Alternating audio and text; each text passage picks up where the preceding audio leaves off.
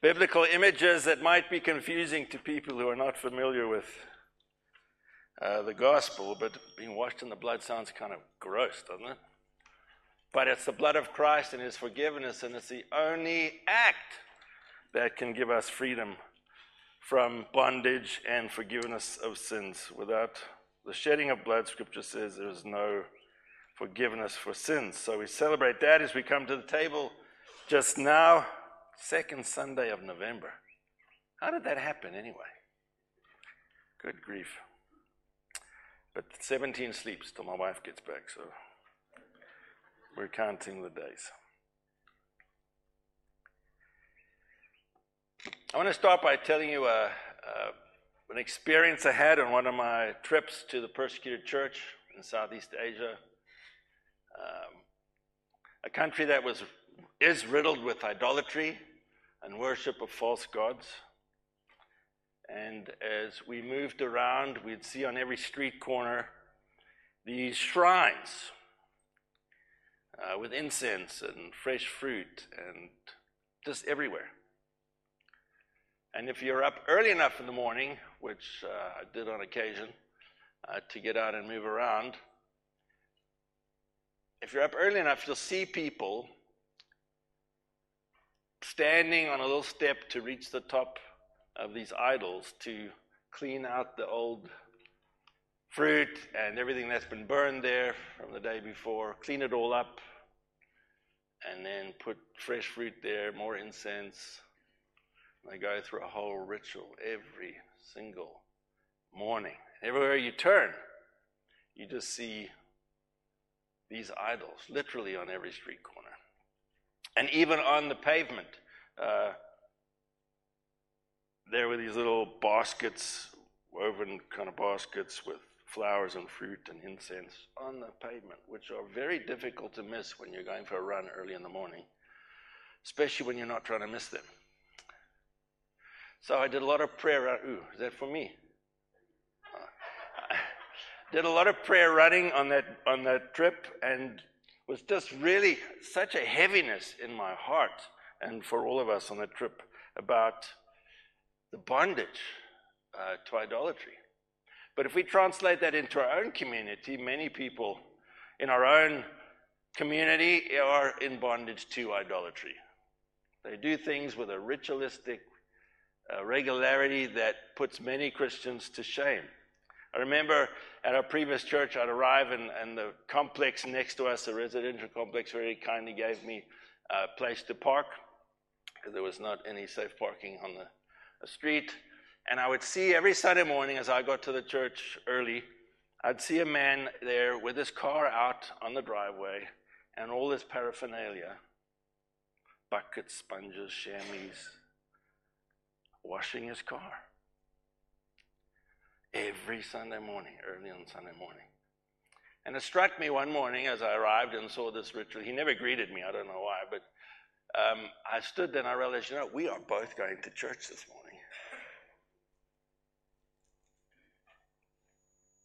As Christians, we come together to worship Jesus, but this man and many others is worshiping his God, his car.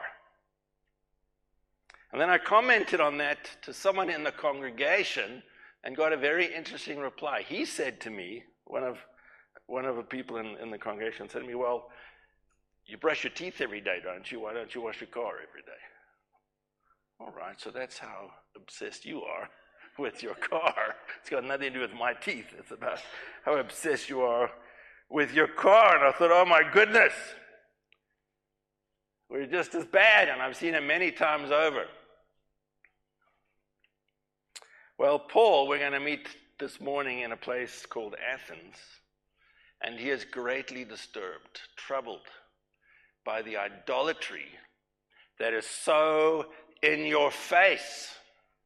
And God enabled him in a very incredible and powerful way to share the gospel, the glorious truth of the Lord Jesus Christ to a community, to a nation, and to a particular group of people who thought they were far too sophisticated and far too intellectual to be a follower of some peasant rabbi from another country.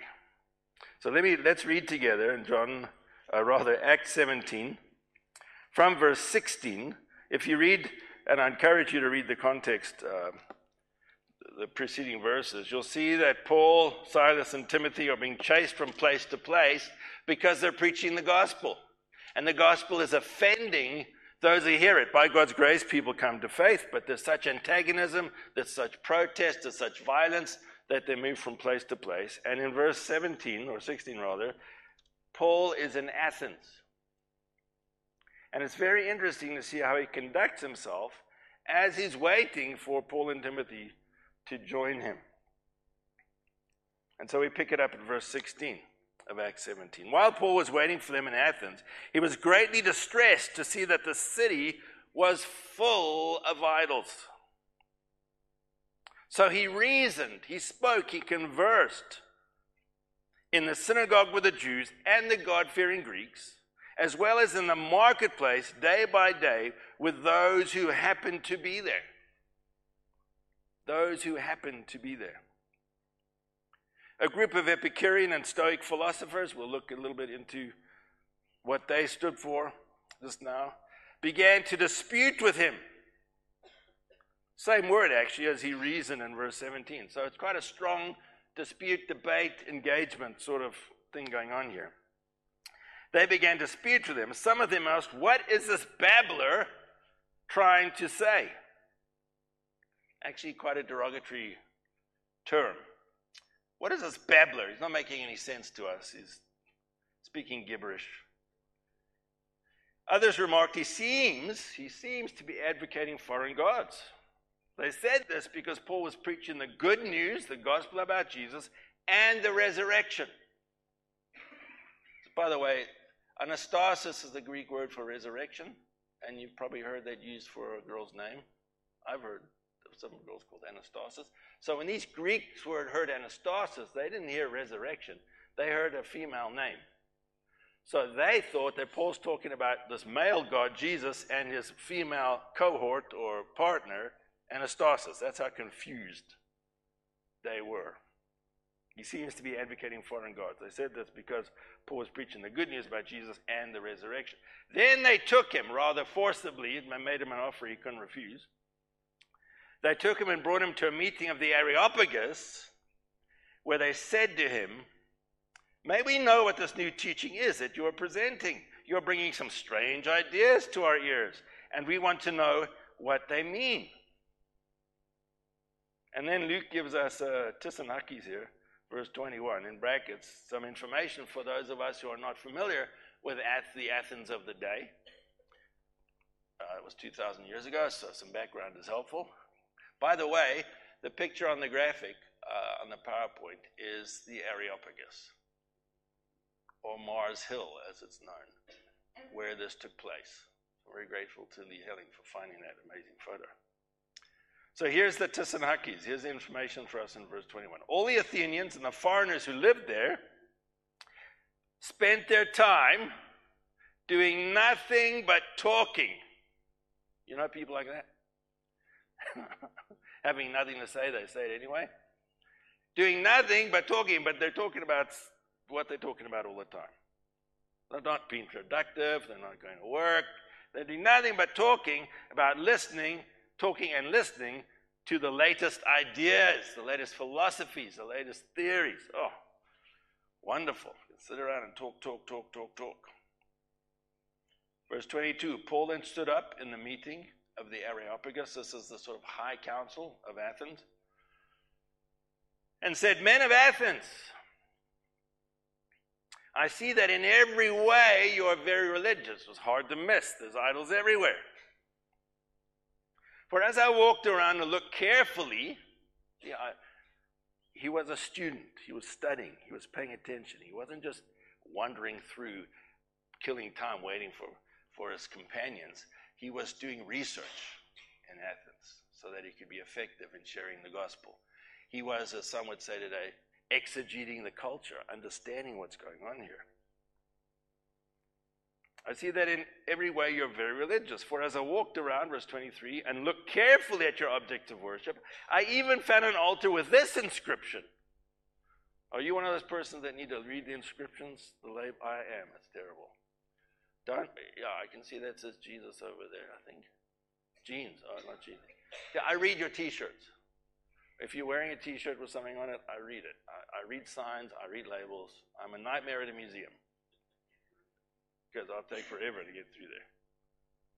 He said, I read this inscription to an unknown God. There's an idol in Athens, many idols to many gods, but here's, here's a strange one, as if the others aren't strange enough, to an unknown God. And when Paul saw that as he was doing his research, he was thinking, now, how do I use, here's the hook. Here's my segue. How do I use this to preach the gospel in Athens? And he tells us, now what you worship is something unknown. I am going to proclaim, I'm going to preach, I'm going to tell you. And then he starts. The God who made the world, and by the way, in verse 24, he dismantles and smashes the whole of Athenian philosophy, Epicureans and Stoics as well, in one fell sweep, in one statement. The God who made the world and everything in it is the Lord of heaven and earth and does not live in temples built by hands. Take that, sports fan. What's the place full of? Temples and idols and shrines. And he is not served by human hands as if he needed anything, because he himself gives all men life and breath and everything else. From one man, he made every nation of men that they should inhabit the whole earth, and he determined the time set for them and the exact places where they should live. That's a fascinating statement. God did this so that men would seek him and perhaps reach out for him and find him, though he is not far from each one of us. For in him we live and move and have our being. As some of your own poets have said, we are his offspring. He's actually quoting Athenian philosophy and poetry. He's done his homework.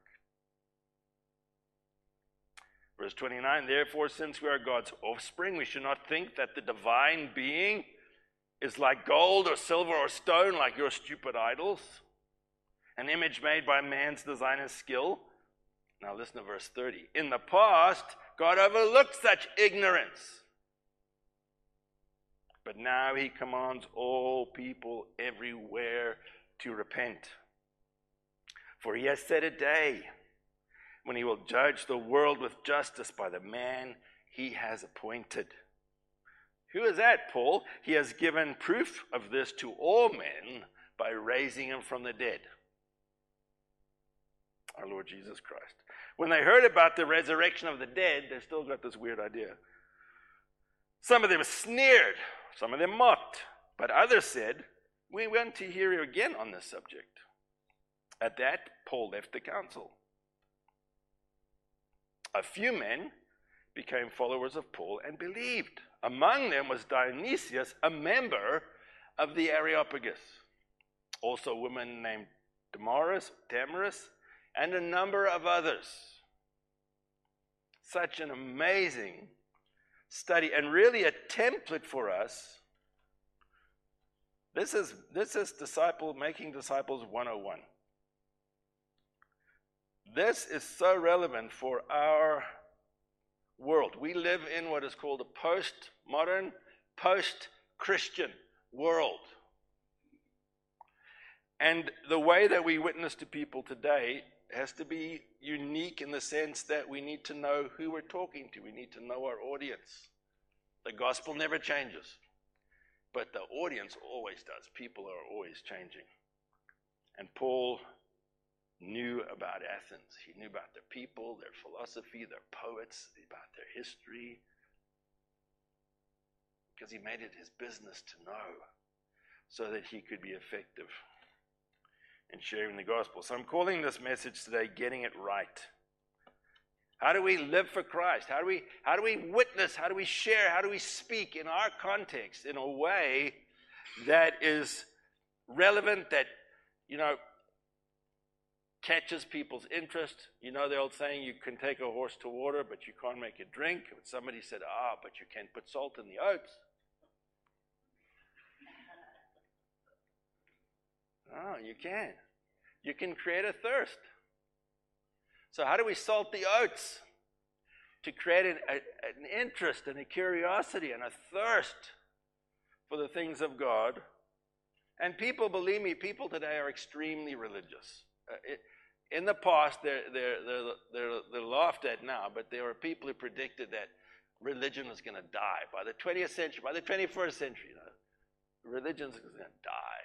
Atheism is the way forward. People are more religious today than they ever have been. And two new religions are started every single day somewhere around the world. So people are getting more and more religious. They're just religious about the wrong things. They're religious about their car or rugby or their holiday or their job or whatever idol people are worshiping. So we need to get it right in our own lives and in our lifestyle and our witness. So I'm again just going to try and highlight some very prominent themes here out of this amazing passage of Scripture. We'll see how far we get this week. But I'm in a hurry. I hope you aren't. Have you heard that saying, I'm in a hurry, I'm on my way to work? Well, I'm not in a hurry because I'm on my way. I'm in a hurry because we're in the Word of God. And we can pick this up next time if we need to. But this passage is so, so important. So, so Paul's in this religious environment. He's hearing it and seeing. He's seeing the idols. He's seeing people worship the idols. He's seeing people visit the idols, much like we did uh, on that mission trip.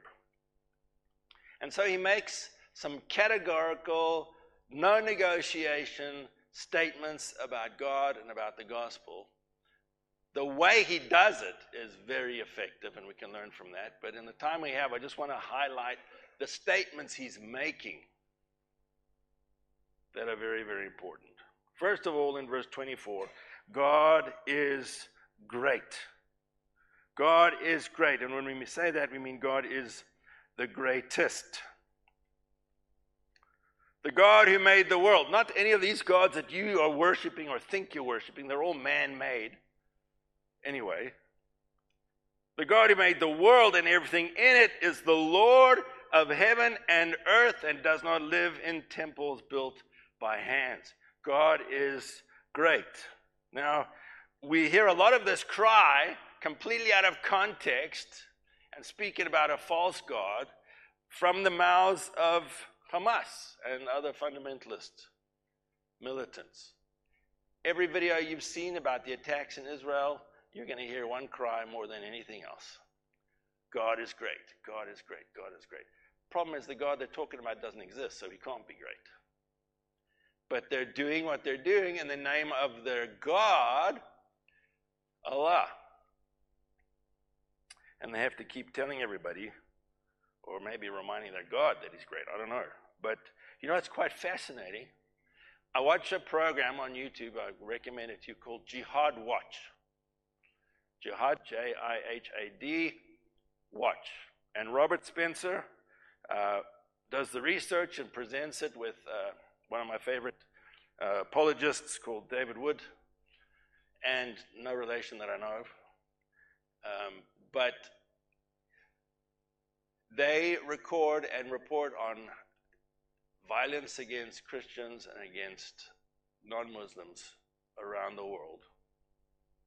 And it's they, they limit themselves to an hour every week, but they don't get through half of it. And what's very interesting is they recount people getting stabbed. And most times in Europe, when people are attacked, they're cut in the neck because the Quran says strike them in the neck. So, being a good Muslim, they want to do that. And they keep shouting all of these attacks, they shout, God is great. But amazing that the authorities and the police and the investigators can't understand the motive for these crimes. Why not? Because they choose not to. But it's very obvious from the perpetrators what they are doing. They're trying to, they're spreading Islam. The only way it ever has spread is through violence and fear and intimidation. What we need to do is stand up and graciously and effectively say, No, the God of creation, the Lord of heaven and earth, He is great, and there is no other. Hear, O Israel, the great Shema in Deuteronomy 6. The Lord our God, the Lord is one. You shall worship the Lord your God with your heart, soul, mind, and your strength. Genesis starts with the greatness of God. In the beginning. What, what, what in the beginning? No, who in the beginning? In the beginning? There we go. In the beginning, God. Not anything else, not anyone else. God, you notice the Bible doesn't start with a preface saying, Hello, humans, this is me, God. I'm going to tell you some confusing stuff, but I just want you to know I'm here. Does he need our permission?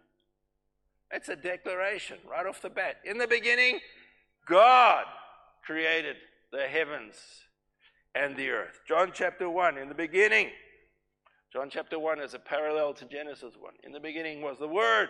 The Word was with God. The Word was God. The Word created everything that is.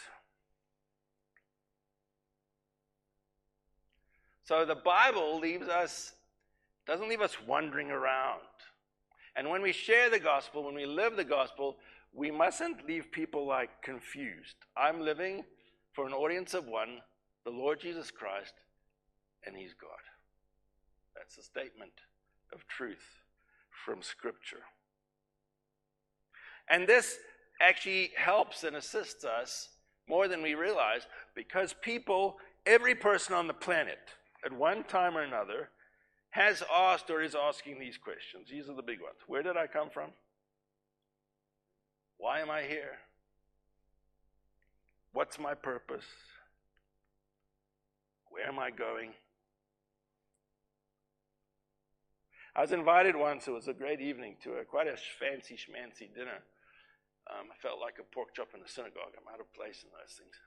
But the question was they asked people from different faith traditions, religious backgrounds, to speak about life, death, and the afterlife. Uh, so they had a they had a Hindu, they had some New Age auntie, they had a couple other people, and providentially, I was the last one to speak. Uh, and I just laid down the smack from Scripture about these questions. And then we had a very fascinating Q&A and some interesting discussions afterwards because everybody is trying to answer these questions. Every religion has to try to address these questions. Where am I? Who am I? Why am I here? What am I supposed to do? What's my purpose? Where am I going? And included in that, by the way, any religion that's going to be considered even worth a hearing has got to deal with the issue of suffering. Why is there suffering? That's, and in Christ, and religions, especially the man-made ones, stumble around trying to explain that. Some deny it, some make a big deal of it, which is exactly what the Epicureans and the Stoics were on about. The Stoics believed that um, you just got to tackle life take it on. Stiff upper lip, you know, grin and bear it. Even if it kills you, and it will eventually. You know, we know that. Life is a terminal disease. That's the Stoics. The Epicureans were saying, well, we're only here for a short time. Live fast, die young, have a good looking corpse. Hedonism, pleasure. Pleasure is the highest goal, so just live for pleasure. So these were the diverse contradictory viewpoints and philosophies that were prominent in Athens, and they're still prominent today. Every religion that you dissect is going to either deal with suffering or try to deny suffering through one form or another. You can find modern parallels for Christian science, Scientology, just to name a couple. Warren Wiersbe says science attempts to answer the first question where did I come from? And philosophy wrestles with the second why am I here? But only the Christian faith has a satisfactory answer to all three. Where did I come from? Why am I here? And where am I going? Only Christianity can answer that. We have the answers. We don't have to make them up. We just have to point people to them. And it starts with the declaration and the reality that God is great. But not only is God great, because you can have a great God that's very vicious, very foreboding, very menacing, like, like, like Allah, the God of Islam. But no, the Bible tells us, and we see this in verse 25, that God is good, and He is not served by human hands as if He needed anything, because He gives life. Pardon me, He Himself gives life, or gives all men life, and breath, and everything else. He gives us everything. Every good and perfect gift, says James, comes from the Father of lights, in whom there is not even the slightest suggestion of change. He's good. It's a grand declaration and statement and truth of our faith. God is good. He's good in his essence, He's good in his being. He is good in all his ways. There's no malice, there's no menace, there's no evil. God doesn't change. You know, the problem, one of the many problems with Islam, and I'm using Islam because it's the next biggest religion in the world and it's making its advances at a rapid rate.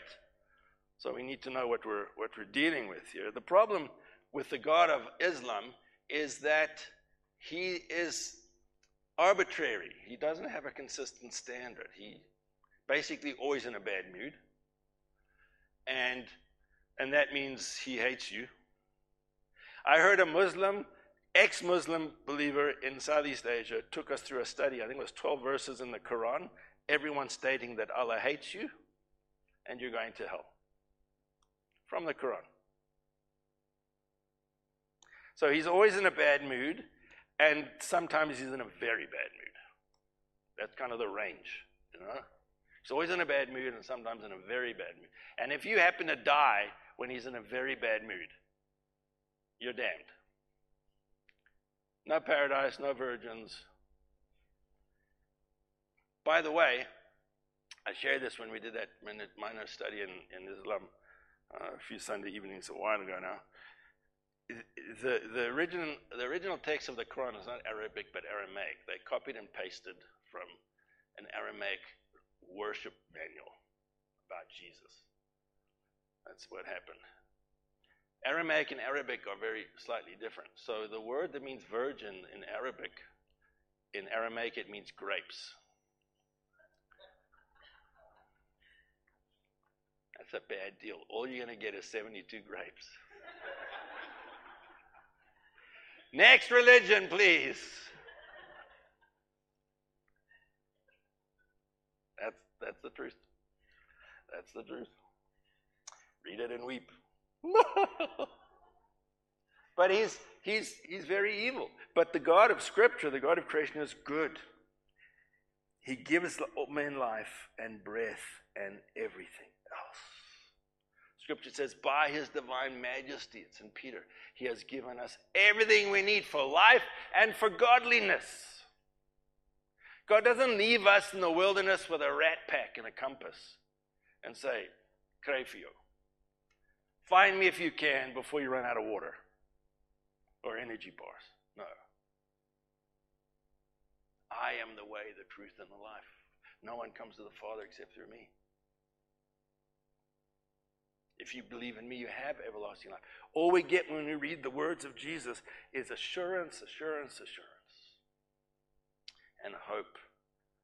And we celebrate his goodness and his grace together. He is inherently good. It is the goodness of God that should lead men to repentance. Romans 2 4 says, it's the kindness. Isn't that amazing verse? Look it up in Romans 2 4. It's the kindness of God that leads us to repentance.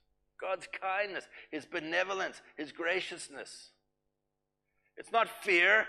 If, if, if you become a Christian to get some fire insurance, you know, from you don't want to go to hell, that's a reason to get saved, but it's not a good reason to get saved. That's a negative reason. There's so many more positive reasons. But too many of us have a negative view of Christianity, but God is good, and we declare it, we sing about it, we say it.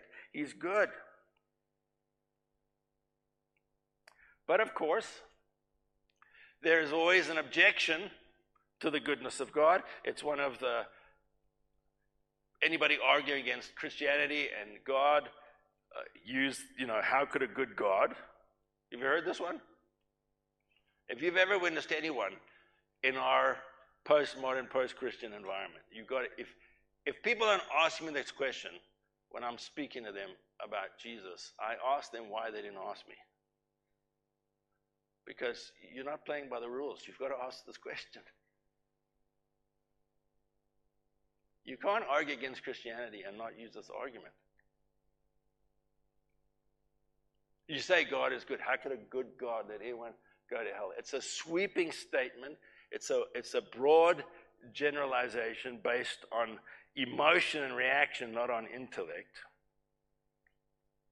And along with that goes, how could a God of love, you know, how could a God of love send anyone to hell? How can a God of love allow children to suffer, babies to be decapitated, die of these horrific diseases? If, if, that's, if that's the God you worship, I don't want anything to do with him, people have told me. What's your alternative, man? What's your alternative? See, if you're going to object to Christianity, you've got to come up with something better. You can't just say, you know, there's people, that you're like, do you want this for dinner? No, I don't like that. Would you like a drink? No, I'm not thirsty. Want to go outside? And no, I don't like the sun. You know, it's just like there's a little black cloud. It's always raining, you know, wherever they are. But do they ever come up with any good ideas? You know, I worked with people in ministry They come and they give me a problem. I send them away until they come back with at least one solution. It doesn't have to be a good one. Just try something, you know? So, what's the alternative? As somebody said, okay, you say there's no God, so is the world better just by saying that? Has suffering ended? Has disease ended? Has war ended? Is it any better if you remove God from the picture? No, and a matter of fact, it gets a whole lot worse. Besides that, and thank you for asking the question, when you say, How could a good God? Please tell me what your definition of good is. Isn't that interesting to ask people these questions? What is your definition of good?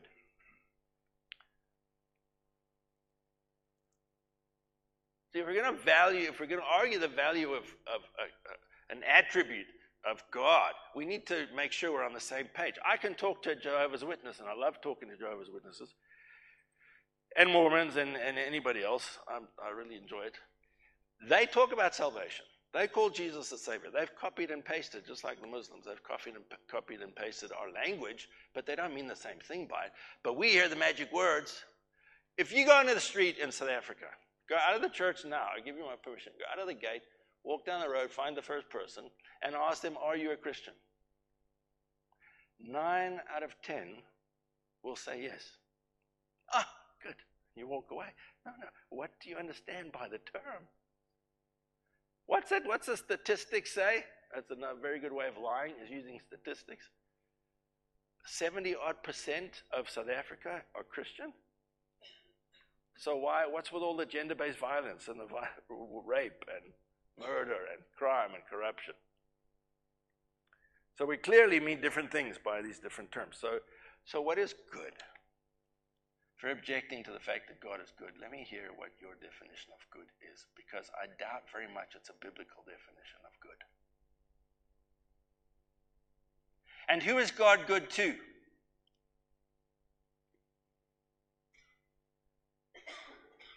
Well, firstly, he's good to himself. God loves, we love God because he first loved us. Why did he first love us? Because he loves himself. So God is good. He's good to himself. Does that sound weird?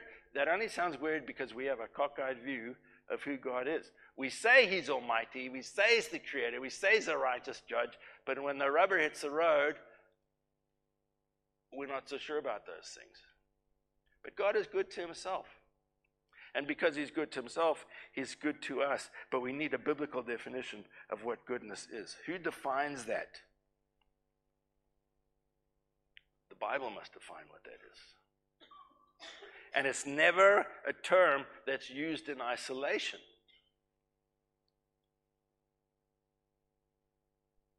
But as we look at the table this morning, the table proclaims the essential goodness of God.